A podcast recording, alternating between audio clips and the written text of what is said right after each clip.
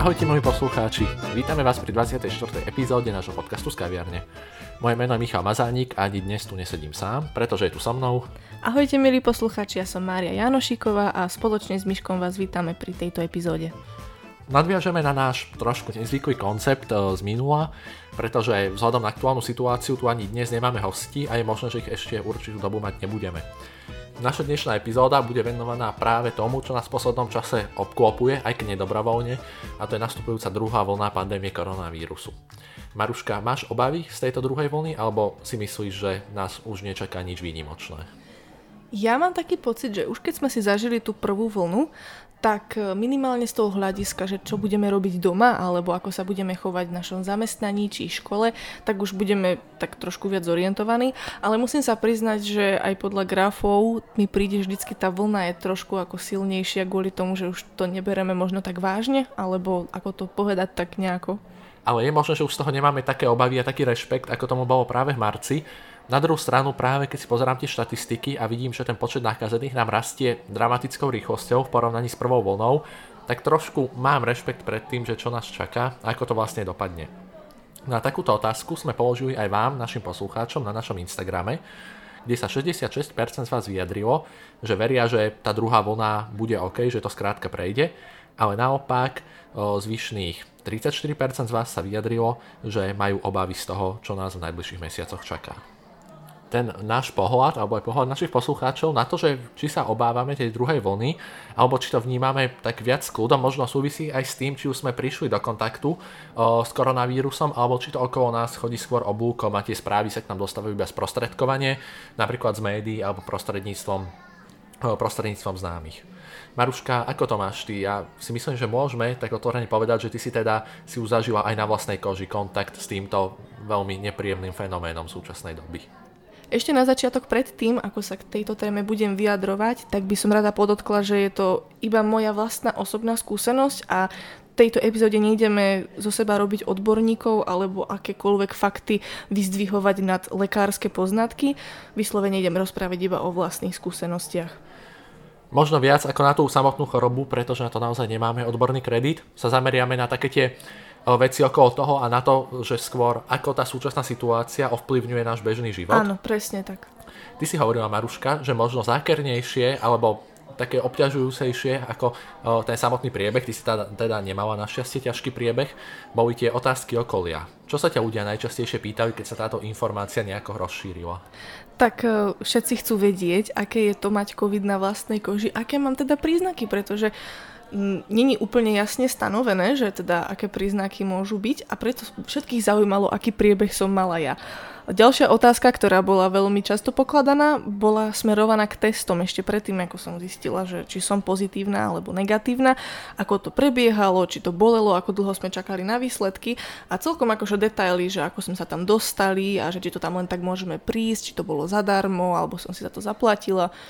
Ja sa vám musím priznať, že tiež som bol jeden z tých ľudí, ktorý Marušku možno zasypával otázkami a najmä ohľadom tých testov, ale ani nie tak z hľadiska povedzme toho, že či sú zadarmo alebo, alebo koľko budú trvať. To sú informácie, ktoré pomerne sa ľahko dajú zistiť z relevantných zdrojov, pokiaľ človek venuje trochu času tomu Google, toho googlenia po internete ale ja mu, sa musím teda priznať, že som mal hrozné obavy z tých no, testov, hlavne pamätám. z toho, aký je to pocit, že či ma to nebude bolieť, ako, ano, ako, hlboko, detaily, no, ako to... hlboko to pôjde. Ja musím povedať, že takmer, že keby to bolo live, tak ja Marušk ešte aj takouto vysúchovou lampičkou asi posvietím do ksichtu a pýtal by som sa na všetky detaily, pretože ja som asi dva dní nepremýšľal o ničom inom. Áno, ja si to pamätám, myškové otázky vždycky, lebo okolo nás bolo viac ľudí, ktorí museli správe kvôli tomu, ako sa to okolo nás rozmohlo ísť na testy a teraz všetkých známych konfrontovala, áno, že a aké boli tie testy a bolelo to, ja chcem vedieť všetky podrobnosti. Povedz mi, ako hlboko išli, ako dlho to tam robili, otáčali tam s tou paličkou, alebo nerobili tam nič závažné.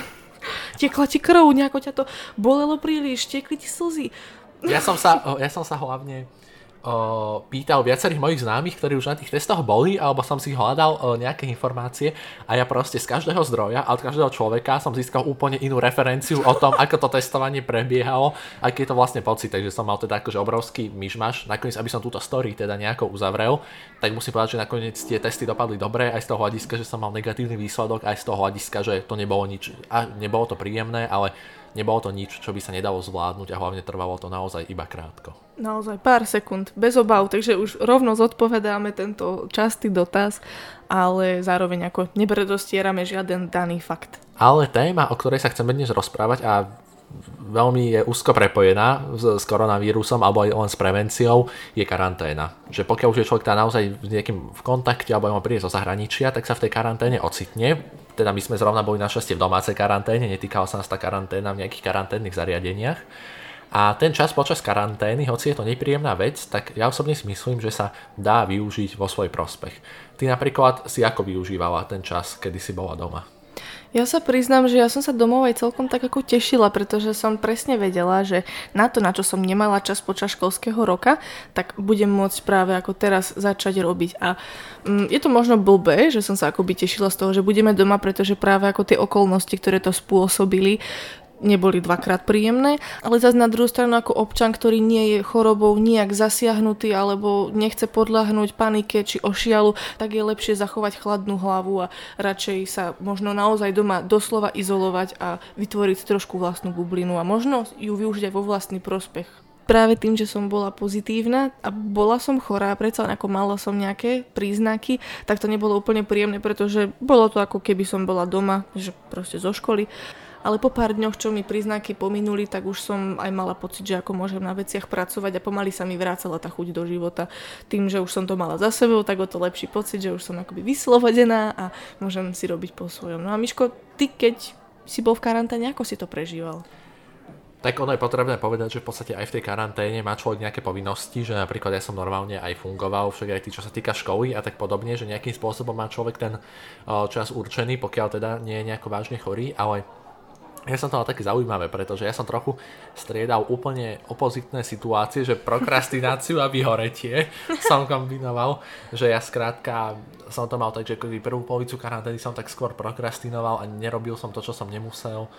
O, užíval som si v podstate len to, že som doma, respektíve som sa dosť obával tých testov a to zamestnával moju mysel, že som vlastne stále no, na tým to vážne kvôli tomu práve. Aj keď som nič nerobil, a výsledku to bola taká prokrastinácia, No a potom naopak som ostal strašne namotivovaný, že idem všetko robiť a až sa mi to presypalo cez hlavu tie projekty, takže bola to celkom taká lekcia o manažovaní si voľného času. Viem si presne predstaviť, kde ten zlom nastal, bolo to určite potom, ako si prišiel z testov a zistil Aha. si, že to nebolo také hrozné. Možno ťa ani vo výsledku tak nezaujímali výsledky testov, ako to, že či už to máš za sebou. A hlavne aj to, keď som zistil, že tie testy boli negatívne, tak som mal zrazu pocit, že som taký znovu zrodený. Úplne. Aha, no to vidíš, tak to si si počkal ešte dva dní a už si bol úplne úplne aktívny. A kedy prišlo to vyhorenie, prosím ťa? To muselo veľmi rýchlo prísť, ak to nebol až taký dlhý čas, čo sme boli doma. No ja som potom ako keby mal pocit, že som taký strašne nabudený a že nie, že sa musím venovať jednému projektu, ktorý robím, ako napríklad aj že nášmu podcastu z kaviárne, ale že sa musím venovať všetkým projektom, ktoré robím. Alebo že dokonca by sa mohli zakladať ešte nejaké nové projekty. Uh, hej, a no ja som sa stal presítený, že ja som mal vlastne toľko nápadov, že už som tie nápady zabúdal a prekrývali sa mi jedny cez druhé. Potom som prišiel do takej situácie, že som sa snažil e, tie nápady nimi zaúlohovať ostatných ľudí, aby ano, robili ano, oni, si... aby som sa ich zbavil, ale aby tie nápady boli naďalej realizované. No ale to trvalo nejaké 3 dní, samozrejme som si potom uvedomil, že e, je to, že je to nesprávna cesta, dal som si nejaký nejaký 1-2 dní prestávku a potom som sa vrátil do takého toho štandardného životného štýlu, teda kombinácie školy a rôznych ďalších aktivít. Ja si pamätám, že práve keď ja som bola tak akoby najviac nepríjemne chorá, tak uh, mi chodili od teba také správy, hej, že prosím ťa Maruška a e, k podcastu, čo sa týka ako nejakých grafických návrhov, vedela by si sa na to pozrieť. Ja viem, že si chorá síce, ale keď ti bude lepšie, alebo tak nevyskúšala by si sa predsa len trošku ako na to pozrieť, že ja na teba netlačím, ale iba tak ako, že a to tak ako každé dve hodinky, každého pol dňa a vlastne z toho vyliezlo, že Miško je fakt nabudený a chce, aby boli nabudení aj ostatní, tak zrovna počas e, toho prežívania e, toho, že som nakazená a že, že vlastne musím riešiť aj, čo si o to myslia ostatní a ja sama prežívať tie príznaky, tak to bolo celkom zaujímavá kombinácia. Ten záver bol dobrý, ale možno nie Jasné. úplne ideálne načasovaný, lebo bol trošku taká príliš silná frekvencia. Tam bola z mojej strany. Dostaňme sa ale ešte k aktuálnej téme, ešte predtým, ako sa priblížime k záveru nášho podcastu, tak v podstate pred pár dňami boli teda oznámené nové opatrenia, vzhľadom na to, že nám stále narastá počet nakazených ľudí. Toto je taká téma, ktoré by sme sa mohli trošku venovať, lebo zrejme ako keby ekonomické prežitie týchto našich veľmi obľúbených podnikov bude témou najbližších týždňov a keďže sme aj my podcast z kaviárne a sme takí verní fanúšikovia viacerých kaviarní, tak by sme to asi nemali opomí, opomíňať túto tému. Pre mňa je teda veľmi dôležité v týchto časoch stále podporovať podniky, do ktorých som rada chodila, aj napriek tomu, že si nebudem môcť sadnúť do ich estetických priestorov, ale veľmi si vážim, že aj v týchto časoch nám môžu ponúknuť svoju skvelú kávu alebo svoje služby, či už len cez to okienko alebo skrz online predaj. Miško, akým spôsobom by si ty podporoval v tomto čase podniky? Čo si myslíš, že im najviac pomôže? Tak ja si myslím, že určite napríklad jednoznačne ako najlepšie podporiť podnikateľa je to, že využijem tú ich službu a že si u nich niečo kúpim. Takže určite sa nenechám odradiť tým, že naozaj, že v tej kaviarni nemôžem sedieť. Je to síce určité spôsobenie diskomfortu, ale určite kvôli tomu na tie kaviarne nezanevriem, pretože si uvedomujem, že táto situácia je ťažká a že pokiaľ chceme byť zodpovední, tak naozaj musíme byť pripravení sa asi vzdať určitej časti svojho komfortu a rozhodne tie kaviarne podporím, aspoň aj na to Coffee to go s tým, že si tú kávičku skutočne vypijem o, niekde na námestí alebo na terase v exteriéri s menšou koncentráciou ľudí. S touto situáciou, si... ako hovoríš, že to go alebo zobrať si veci so sebou jedlo, tak s tým sa spájajú aj jednorázové obalia. Napríklad ja by som rada otvorila trošku takú možno tému, ku ktorej sa nevyjadruje každý a to je práve problematika týchto jednorázových pohárikov alebo jednorázových obalov nášho jedla, že ako vo mne to vytvára také protichodné pocity, keďže teraz počas tejto koronakrízy mi asi nie každý naleje do mojej obľúbenej šálky ich obľúbenú kávu, alebo mi nedá do svojej dózy ich jedlo. Ty si mi teraz asociovala a pripomenula jednu takú myšlienku, nad ktorou som pomerne často rozmýšľal počas prvej vlny pandémie a to bolo jednak áno, jednak to, že v podstate o, to riešenie go pomáha podnikom a pomáha ľuďom po ekonomickej stránke, ale dosť ubližuje prírode, alebo ešte obzvlášť v tom o, skrátka v tom zápale pre tú dezinfekciu veľmi veľa ľudí až nadmerne možno využívať tie jednorázové o, obaly a jednorázové obaly s argumentom, že je to hygienické, o, keď ich vyberú z nejakého sáčku a použijú ich prvýkrát ale ja by som si možno dovolil otvoriť aj takú trochu kritickú tému, pretože ja som strašne často videl aj po uliciach sa povalovať obavy od dezinfekcie a rúška a podobne. A áno, toto sú všetko prostriedky, ktoré skrátka musíme používať a musíme sa chrániť a mali by sme myslieť na to, že chráňme seba, ale chráňme aj planétu, že nenechajme kvôli ochrane nás samých teraz vytvoríme obrovské množstvo odpadu s argumentom, že sa to inak nedalo. Že myslím, že aj v tejto ťažkej situácii by sme sa nad tým mali zamýšľať a ako keby nepreháňať možno využívanie ani takýchto prostriedkov. Presne tak, ja som tiež nebola rada, keby v tejto situácii trpí aj za túto celú pandémiu nie len ľudstvo, ale aj okolo nás celá planeta. Preto by som možno rada vyzvala týmto aj ľudí, ktorí napríklad si úplne neuvedomujú túto problematiku separovania odpadu alebo minimalizovania, že práve možno teraz by sme tým pomohli svetu najviac, že ani možno neznížime tie čísla, ale minimálne ich budeme držať na jednej úrovni, pretože teraz sa toho jednorazového odpadu tvorí najviac. Môžeme to zhrnúť takou myšlienkou, že znižujme čísla nakazených, ale znižujme aj čísla vyprodukovaného a skladkovaného odpadu. Presne tak to je možno také pekné posolstvo, s, by, s ktorým by sme sa mohli pomaly aj rozlúčiť dneska. A keby sme si to tak na záver zhrnuli, také hlavné myšlienky, ktoré by sme možno si radi aj my sami zopakovali a odovzdali aj vám, našim poslucháčom, je, že naozaj dodržujeme pravidlá ROR, čo je myslím rúška, odstup ruky, pomáhajme kaviarňam a lokálnym podnikom, nakupujme u nich a zdieľajme ich, aby sme upozornili napríklad na to, že naša obľúbená kaviareň nie je úplne zavretá, ale že aj naši kamaráti ju môžu využiť, dajme si o tomto navzájom vedieť a zároveň nemyslíme len na seba v tejto ťažkej situácii, ale napriek okolnostiam myslíme aj na dopady, ktoré našou, našou opatrnosťou spôsobíme.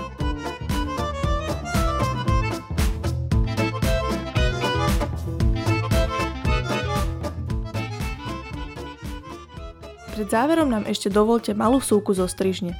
Nakoľko aktuálna situácia aj naše vyťaženie nám nedovoluje sa tejto tvorbe plnohodnotne venovať, dá si podcast z kaviarne na dlhší čas pauzu. Neprestávajte nás však prosím sledovať. Spolu s Tamarou a Myškom teraz premýšľame nad tým, ako podcast posunúť ďalej. Naďalej budeme aktívni na sociálnych sieťach a na Instagrame, a to ako na podcastovom, tak aj na našich osobných profiloch. Ďakujeme za vašu priazeň a spoločne si prajeme, aby sme všetci nasledujúce mesiace zvládli čo najlepšie. Počujeme sa v januári 2021 pri lepšom podcaste z kaviarne.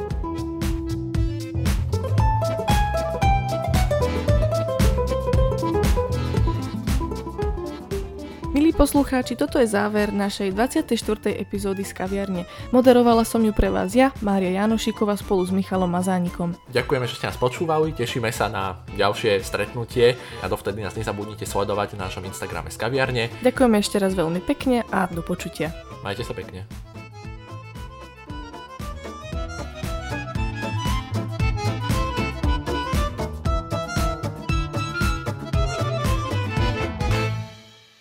Aj keď ja sa vám musím priznať, že ja som bol možno tiež jeden z človekov, ktorý napríklad Marušku konkrétne...